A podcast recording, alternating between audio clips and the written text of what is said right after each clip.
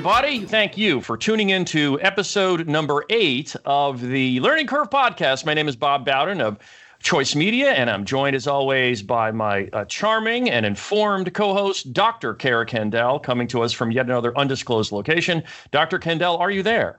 I am here in my undisclosed location. Thank you, Bob. Great to be okay. with you. We are coming to you uh, now. Now, this uh, podcast is being released on Friday, October 25th, and so uh, it's possible by the time you listen to this, something called the Chicago teacher strike might have been settled. But I feel like this is my segue, Cara. You're hilarious. I feel, I feel like that even if it has been settled by you, gentle listener, by the time you're hearing our words, there are still a lot of lessons to take from this. What I can tell you is it's not it's not been settled by the time of this recording. Friday today, marking the seventh day of missed classes for Chicago students because the 25,000 members of the Chicago Teachers Union are striking.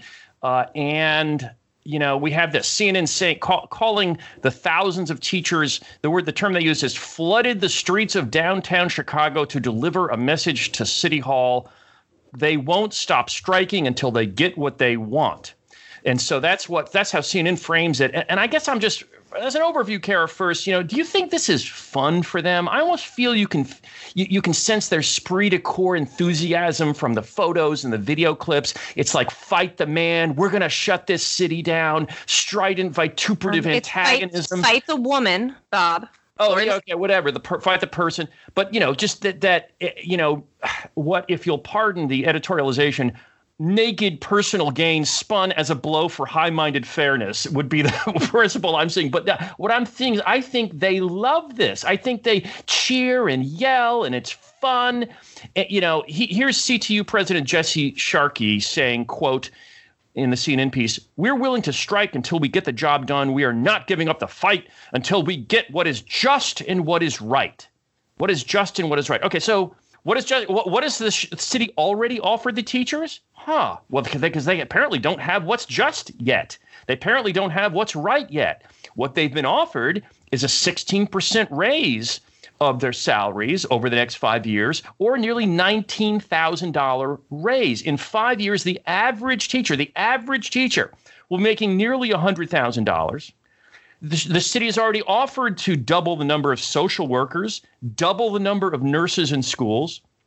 Uh, and they have said, of course, They've said they'll continue the cap on charter school options for parents. So no more than 1% student growth in charter schools. That's what the city's offered. So, uh, you know, they're saying, oh, we just want what's right and just. Apparently, Cara, 16% raise is not quite right just yet. What do you say? You know, Bob, I've been thinking about this a lot, and I've been really trying to find that generosity of spirit that I that I want to be able to channel. And so here's where I'm landing. So, okay, first of all, eh, with generosity of spirit in mind, here's the other number that we need to keep in mind: three hundred thousand students. 300,000 students out of school for five days. And so, how many parents is that absolutely going bazonkers trying to figure out how to take it? So, that's beside the point. But here's the thing first of all, teachers should be making $100,000 a year. The question isn't should good teachers be making the money they deserve? The question is how can we afford it? The other part of this is that the things that the Chicago's teachers union is asking for is not they're not these are things that I think everybody Lori Lightfoot probably wants these things for kids. I want these things for kids. This to me raises two larger questions. And the first one is the question of tactics. So our schools um, social service agencies maybe they have to there, there's a long-standing debate about that and I, I don't even want to get into that filibuster right? But instead of striking what other avenues, what other routes other than collective bargaining could they be taking in partnership with the city, in partnership with community services, so that they're not actually harming the very children that they claim to be trying to serve, that they claim to be trying to trying to protect? We do need these things in schools, and Chicago more than a lot of places needs these things in schools, but it's not the what, it's the how. So this to me raises really important philosophical questions, not only around how do we need to be thinking about social supports for our kids, who bears that cost? What what kind of community partners do we need to be able to do that? But when are we ever going to get to a point where teachers unions will realize that striking is actually more damaging than anything? This is not the productive way that adults get things done. I think it's most damaging to their brand, quite frankly. I think it's most it's it, it in a way lays bare the real truth, which is that uh, they are, you know, they say we're fighting for students when if you put this through some sort of truth serum detector machine, it would mean where they would say we're fighting for ourselves. I, I, I, have to say, Bob, I, I don't think so because if their brand were really that harmed, would we have going on what we have in the Democratic primaries with absolutely every single candidate probably in the pockets of the teachers unions?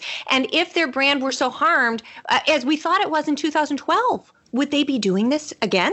Uh, so, I would say, yeah. My response to that, it's a good, it's a good reply. My response to that is just that that now it's become such a tradition. They got so much in 2012 by striking. They got so much again in 2015 by nearly striking right up to the deadline. They've actually done another strike now in 2019. They're getting to say, hey, this is great. We should just strike every time, and we should say whatever you offer us. It's not fair. Whatever Despite you offer the fact us, that the school system is on the verge of bankruptcy. If it's not, yeah, what, anything they offer us is not just we will just say it's uh, you know terrible and that uh, you know we, st- we we and we need more. And of course they they uh, there's a, a, CNN video clip where the woman says it's really not about pay. And you know I was tweeting out oh really? They the the mayor should play that clip at a press conference saying oh I guess we'll rescind the 16% salary increase offer because they're telling CNN it's not about pay. Well, that's a lie. they, that's they've they've tried to learn the media manipulation game and trying to how to spin the message to be different than it really is. But I mean, I also wanted to uh, also point out Joseph O'Call. He's a CPS teacher who's speaking out against the strike. He says. I'm working for Chicago Public Schools. I'm working for the kids. I'm not working for the union. So he's crossed the picket lines telling the CBS affiliate in Chicago, I'm just one teacher trying to do his job, trying to take responsibility to be a teacher, an effective teacher for the students. And so you have some of that. But yes, I, my, my general answer to you is that is that at the begin, you know, the, the first the strike in 2012 to which you referred, well, had been the first in a long time. They're now starting to get so regular that I think they will be, have gone to. I think this is actually going to the well too many times in terms of public opinion. In my view, this will start to, uh, you know, as I sometimes say, they call it a teacher strike. I call it charter school advertising. I think maybe with this latest incarnation, it's I when, wish that were right. well, well, if you're watching the charter schools in Chicago, uh, a lot of them are unionizing as well. So this is. I, uh, you know, I, I what I really too, hope this is is a larger lesson about what we what the next you know wave of school reform needs to consider. Yeah, well, and and and, and to your point about you know kids, yeah, I'm sure it's a it's a inconvenience uh, for parents, or maybe worse, maybe it's a you know a great difficulty to some. But I mean, and so my view is that it, with uh, you know, missing five or six or seven or eight days of school will be undetectable in the kid's career in terms of discerning which kids went, you know, had a teacher strike in their CPS career and which kids didn't. after all, there's 20% proficiency for both reading and math for, for eighth graders in Chicago. Science proficiency in Chicago, 7%. Yeah. So I actually think that that the more they strike now, they're start it's starting to lay bare the the problems with the monopoly model and the and the sad irony of how they say when it comes to issues of choice, oh, we want to collaborate, we want to cooperate, we don't want to compete with other schools. We're all about collaboration and cooperation, uh, except when their salaries questioned. Then now, now there's no there's, there's no cooperation. Then it's we it's hundred hundred thousand dollars per teacher is still not right, still not just. We've learned every strike gets us more money. But let's move on to our next story of the week, which is in the world of politics. Uh, Elizabeth Warren may just force a discussion of Democrats to finally confront the, well, opposing points of view, polar views regarding charter schools. Uh, uh, uh you know, incidentally, I would say Bill de Blasio would have done that more in terms of finally confronting this. He he said he hates charter schools. Bill de Blasio, mayor of New York City. But Warren released. Is he even on the stage at this point? But yes, Warren. Yes. Warren, um, in you know, coming from my great state with some of the highest performing charter schools in the nation, um, has has yet again managed to just um, uh, dash the dreams of the 20,000 kids on waiting lists that we have in Massachusetts and absolutely, um, you know, I don't know where she thinks she's going to get. Uh, if she watched the election in Florida, where parents of color, especially who um, were for school choice, um, really flipped the vote from Gillum to DeSantis, I think that she it, it, would be a very instructive lesson. So the thing about Warren, Warren, of course, talking much more than choice. She she wants to quadruple Title I funding for traditional public schools, which is an additional 450 billion over the next 10 years in her plan to quote help ensure that all children get a high quality public education unquote because throwing money at this has to work right? It always yeah, always because federal dollars is the way to do that but yeah okay. let's let's it's it's like let's have more unaccountable people. We'll do we already have unaccountable people. If we could just have more unaccountable people that, we should hope that, that should help. And she also said for those who don't know don't know she will said she'll commit an additional 20 billion dollars each year to IDEA grants and expand IDEA funding for three to five year old children, pre K IDEA, in other words. Right. Uh, and so, wondering, of course, if that includes does she love the private school placement part of IDEA? You know, no word on that. Uh, but um, but then you know she's going to spend a hundred billion over ten years in the excellence grants to any public schools. So you know throwing this money, federalizing so much more of education than had than has already been the case. And, and my my general response to this, Cara, is that you know just how politicized is this going to be? If you think back to round one of Race to the Top the, under the Obama administration, which I supported elements of Race to the Top, but you know they ignored Florida, for example, and praised Delaware. They're supposed to pick what states had the best reform plans and give federal money to encourage those states to move forward with, with reform. So they had this point rating system the federal government did where teams of distinguished experts allocated points based on their sophisticated criteria. And, you know, concluding that Delaware had submitted a superior reform plan to Florida, which was an absolute joke, you know, eh, eh, by almost any standard of measure. But as long as, you know, these politicized decisions are, are you know have complex spreadsheets that enshroud them with these you know so-called experts then we like say oh just more federal money thrown you know the experts will decide where the federal money should be thrown and so often it's wasted. absolutely. I, I, mean, listen, this is just the other thing about Liz Warren taking the stand. First of all, I, I'm disheartened, but I believe to be true that the majority of Americans, this is going to be just like a little blip on the radar. It's those of us that exist in the world of education policy that are really worried about this impact. But on a larger level, what this shows to me is somebody who grew up in the Midwest and as a transplant to the Northeast and now to my undisclosed location. Um, yes. You know, it's, it's that she is completely just out of touch. And so, and if the Democratic Party, if she is indeed going to emerge as the front runner, this is just one leading she indicator has. of the fact that she absolutely does not understand what the majority of the country needs. She's been living, I'm sorry, home state, living in the Massachusetts bubble for far too long. And yeah. um, and this is, you know, I, this is not going to be the path to a win. I just I don't see it at this point. Story number three Mississippi wants to make teacher tests easier. Now, I take the position that monopoly schools, you know, need some sort of standards for teachers since they don't always have an incentive to perform. There's nowhere else to go. Eh, public schools can hire anyone and protect them from consequences for being awful uh, many times. So, uh, you know, my principle is that if you have, you do need some kind of standards for teachers if there's nowhere else for kids to go. Whereas schools of choice, too many rules and regulations stifle innovation, and therefore they shouldn't have these kinds of top down rules. But anyway, so what Mississippi found that the teachers taking their, you got to pass this test to be a teacher test, were flunking. Okay. And so I love this so much, Cara. I got to read you just a little part. This guy, Clyde Reese, in the story. It's so painful. okay. He says the goal is to ship. So, to, to, okay, you guys got it, right? The teacher test was too hard. Too many potential teachers failing Mississippi teacher test. He says, this guy, Clyde Reese, says the goal is to shift away from measuring candidates on their recall of formulas Previously, test takers might have had to go into the exam day having memorized the formula for dot dot dot unquote, pause. Now it's going to be Bob talking again. What do you think they're going to say? Like, what formula? what formula do you think the teachers were going to be expected to memorize for the test? The Poisson distribution and statistics. Maybe they meant Boyle's law to predict temperature increases based on pressure changes and constant volume container. What? What of those? No, they didn't mean those formulas. I will now continue the quote from Mr. Reese.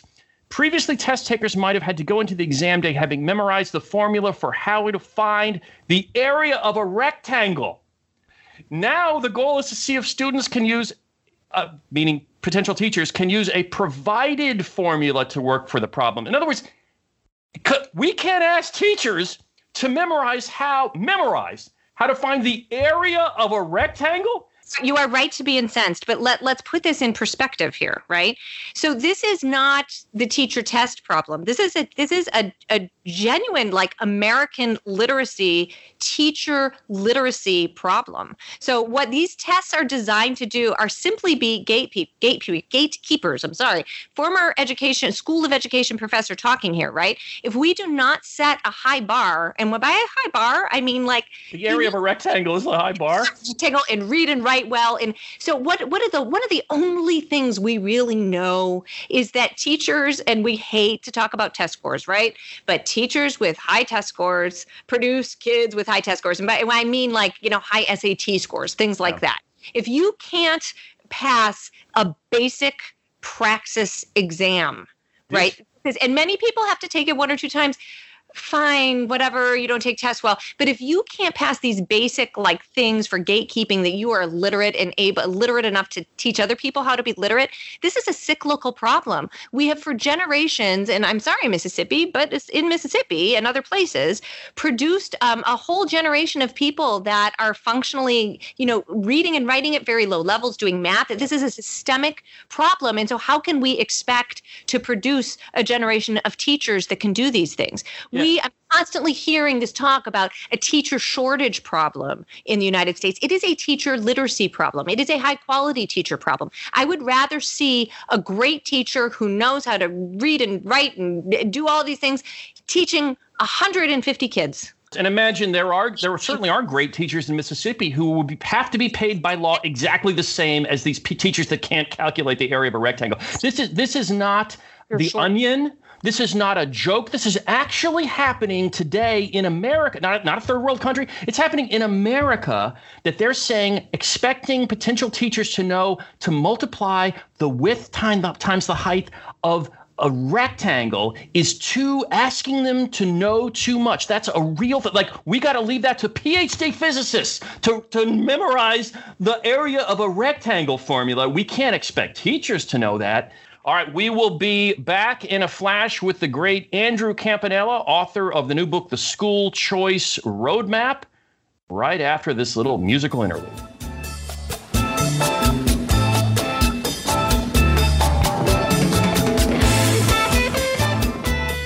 Welcome back, everybody. Good news and bad news for you. The bad news is Cara Candal is uh, traveling and not available for this interview. But the good news is we have Andrew Campanella on the line. And Mr. Campanella is, well, he is like a, a, a, big leader in the school choice movement, not only the president of National School Choice Week, not only the author of the new upcoming book, The School Choice Roadmap, but he's also my friend. And so, to this distinguished Mr. Campanella, thank you for being on the Learning Curve podcast. We appreciate well, it. Well, thank you, Mr. Bowden. I appreciate it. Okay, so there are lots of books on education policy for PhD think tankers and academics to uh, hash back and forth the effects of outcomes by changing this input or that input of the sprawling, complex American educational model, and you know, uh, and debate uh, the percentage point changes. The school choice roadmap is not such a book.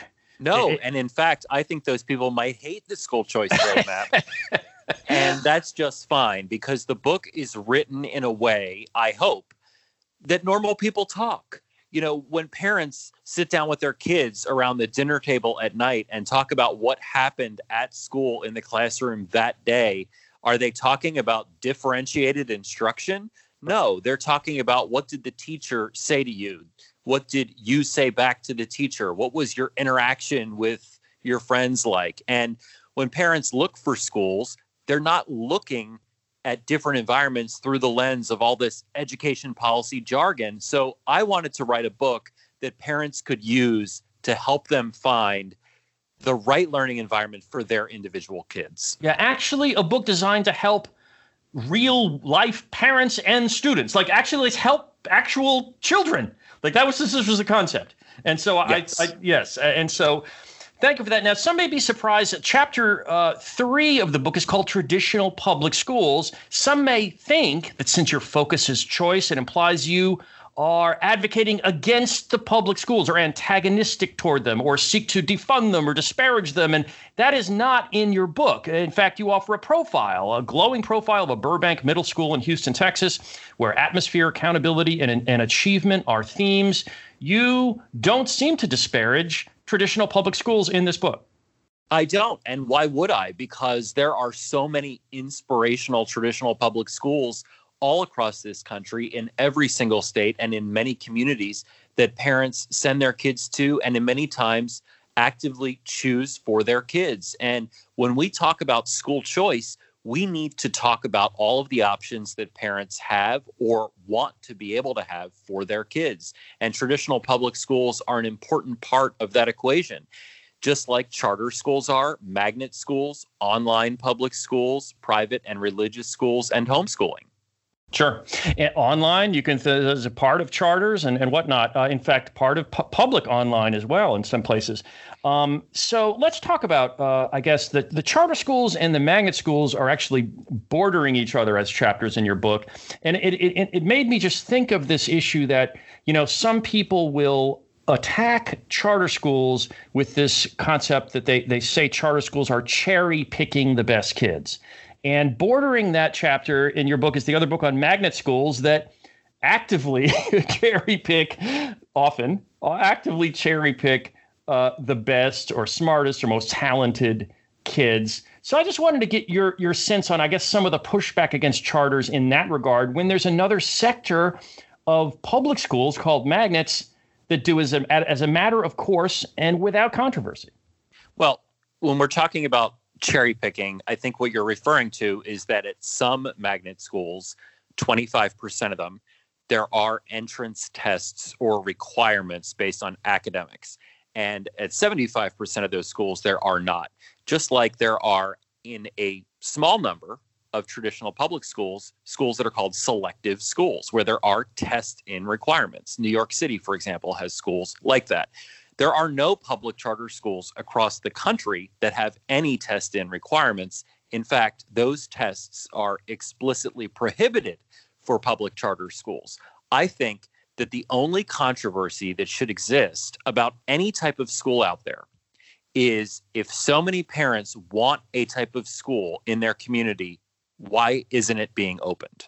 Mm-hmm. And I, but I guess you know the, the reason I, I said accused is because they're it's often there's no evidence, but they will say that that's the case, and they'll also allege, and I think in some cases this has happened, where a particular charter school in one place might kind of quietly counsel out a certain family, saying we really don't think Johnny is a good fit here at. Uh, you know, at, at, what we call cherry picking charter school, uh, you know, of America, and well, so you know, go ahead. Yeah, I'll respond to that in saying I think counseling out is an issue at all types of schools that needs to be addressed. And it's not just public charter schools where this is a problem. It is explicitly against federal law to counsel out a student who, for example, is on an individualized education program or plan, an IEP.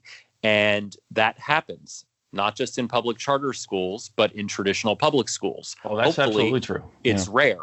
And we don't want any student to be counseled out, which means a school telling a student or a family, you know what, this might not be a good fit for you. But if you go to this other school that's uh, set up by a district or somebody else, it might be a better fit, only to get the student to leave so that the stu- the school doesn't have to count that student's scores.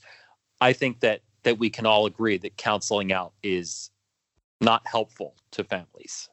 Um, so there are, in terms of just the overall percentages, do you have kind of a um, a breakdown for us of the numbers? So, uh, you know, it's about six percent of the American enrollment in charter schools. I believe it's about ten percent in private schools, and um, I don't know if you know the other numbers uh, just off the off the top of your head, but uh, the well in terms of in terms of private school choice programs it's lower than that. It's something like one or two percent nationally. Uh, uh, so so are we talking about 85 percent 80 to 85 percent in traditional public schools?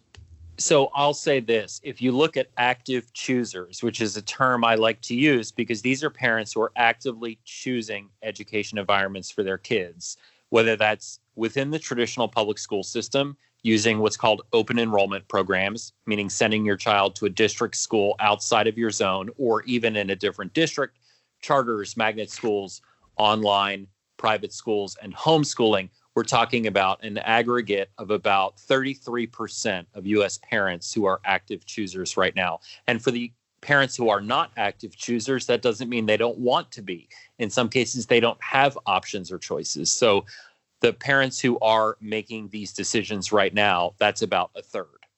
So, so getting back to your book, which is available for pre-order right now on Amazon and other places fine books are sold, called the School Choice Roadmap. Uh, you offer it's not a, a, traditional book in the sense that you do you have worksheets in this book, don't you? Explain what those are there for.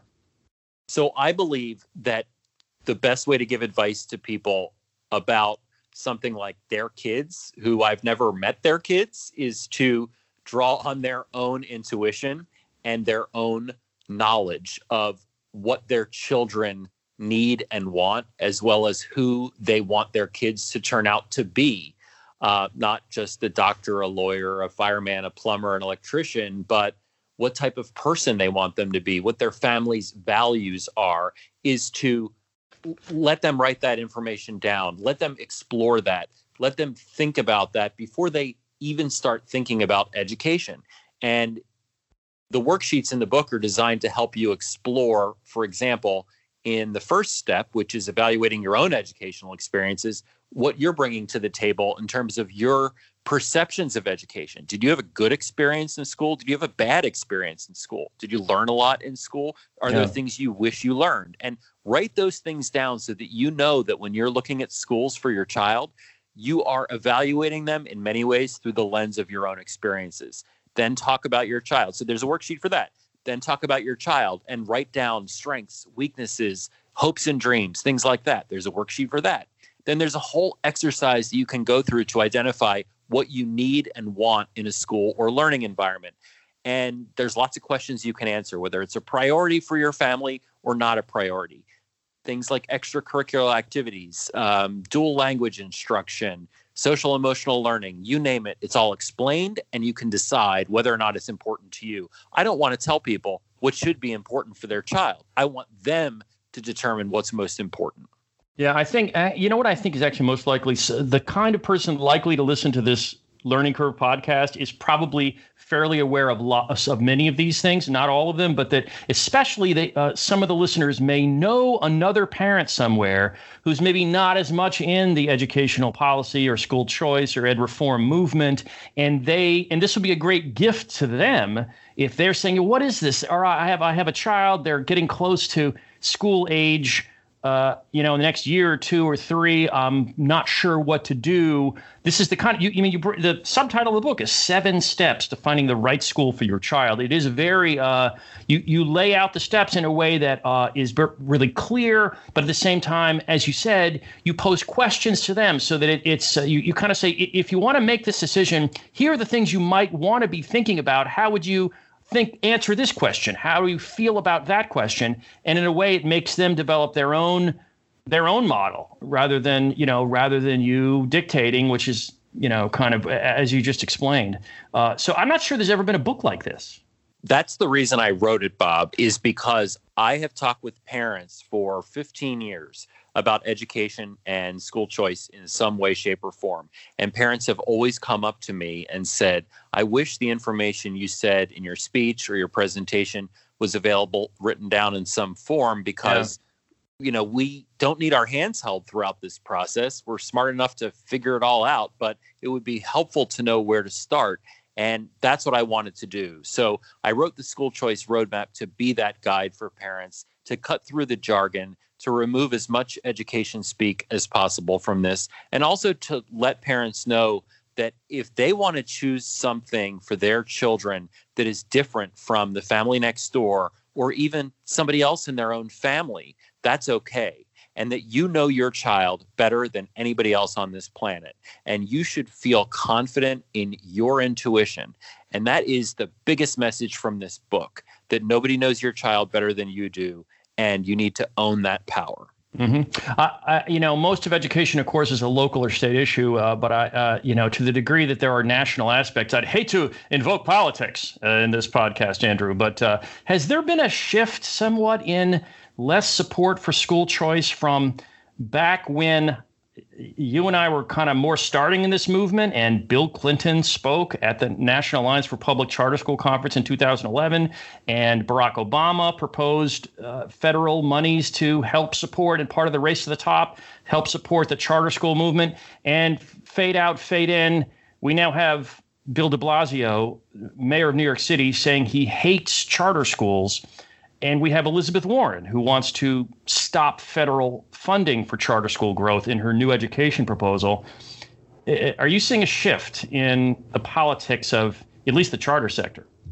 Well, I'll tell you the shift that I saw recently, and that is if you look over the last year, there has been a sustained assault on school choice from people who do not believe that parents should be able to choose different schools for their kids. And these are the same folks who not only oppose scholarship programs to make private school choices more affordable, they also regularly and vehemently oppose open enrollment programs that simply let kids go to different traditional public schools.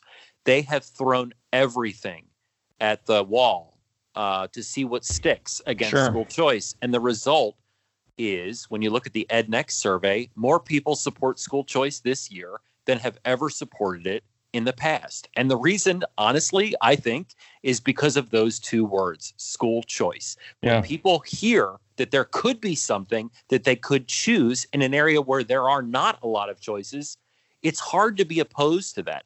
I have not met a Democratic, Republican, or independent parent out there who has ever told me, and doubtful any politician has been told this either, that they don't want choices for their own children's education. Yeah, but and what they say is billionaires, billionaires, billionaires. Oh, it's, uh, it's the other people want to enrich themselves off of. But you know what? The, I think every parent in this country wants the same educational options as billionaires, millionaires, and people who are affluent or even in, even in the upper middle class.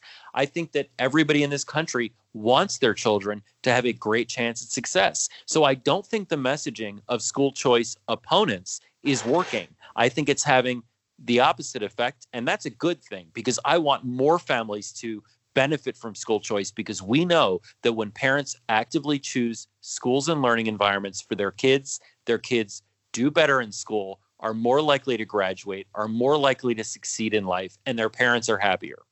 One a big boost to private school choice programs across the country could be an upcoming Supreme Court case called Espinoza versus Montana Department of Revenue. This is about uh, what have been called Blaine amendments, which are parts of some state constitutions. I believe 38 of the 50 state constitutions have what are known as Blaine amendments, which uh, have restricted private school choice programs uh, for schools that are religious or as as the uh, laws often say, sectarian. It was kind of an anti-Catholicism set of amendments passed in the late 1800s. Uh, anyway, this new Supreme Court case could obliterate those artificial barriers to private school choice programs. What do you think will happen? Well, I'm not going to predict what will happen at the U.S. Supreme Court. Anything could happen there. But I do think that if the Espinoza, case is decided in favor of families who want private religious school options for their children, there is still an uphill battle for these families and people who want these options in their states and communities because they still have to fight to get programs passed that will make private education more affordable and accessible. So, regardless of what happens at the US Supreme Court, it's never easy to expand access to different types of schools for families. It all starts with parent demand. It's not about lobbyists, it's not really even about legislators, it's about parents demanding more options and recognizing that they want them in their communities and speaking up about it. You know, I got to tell you, I have a friend who otherwise would be for every aspect of school choice, but that's the one thing that sticks in his craw, which is this you know, in his mind, it's a church and state separation thing. I just can't see tax money going to religious institutions. To him, that's the one thing he can't see. And, well, you, you know, know, what I would say to folks like that is listen, we can disagree on certain things. I happen to think that it doesn't make much sense when you have Medicare reimbursements going to Methodist hospital, Catholic hospitals, and things like that. Nobody seems to ever care about that. Uh, when you have Pell Grants, which provide access to colleges and universities going to religious institutions of higher learning, nobody ever brings up that. But when it comes to K through 12 education, somehow that's when this is going to be a big deal. In reality, I don't think it is a big deal. And we need to recognize that religion, uh, if you want to have religion or if you don't want to have religion, is part of being an American, and parents are making these choices. It's not the government making choices for families. National School Choice Week 2020 is coming up. It will be Sunday, January 26th through Saturday, February 1st. How are things shaping up for National School Choice Week 2020? I'm incredibly excited for School Choice Week 2020. This is a time when parents all across the country can look at their options and make decisions for their families with enough time uh, for the next school year if they want to make a change or a choice. And it's a time for schools, learning environments, and individual families to celebrate what makes school choice unique in their schools or in their communities. And so we are looking at nearly 50,000 independently planned events and activities all across America school fairs, open houses, student showcases, celebrations, rallies, you name it. And the goal is to shine a positive spotlight on all of these effective education options for children. The Twitter handle is School Choice WK for National School Choice Week. The Twitter handle for Mr. Campanella is at Andrew Camp. Andrew and, R. Camp. Oh, R. Oh, how did I miss that? I'm so sorry. It's Andrew R. Camp. Well, it's right on my Twitter thing. And uh, but I, pr- I, appreciate you correcting me. And by the way, just as a quiet aside to the listeners, uh, I'm quietly encouraging Andrew to record an audio version of his book. If you agree, please tweet at him and ask him to record an audio book version of the ch- school choice roadmap. Uh, as and I think if there's enough swelling consumer demand, he'll be forced to buckle under to the pressure and record an audio version. His book will be available January 21st, but as I said, it is available right now for pre order. It's called The School Choice Roadmap, and our thanks to Andrew Campanella. Thank you, Bob. I appreciate it.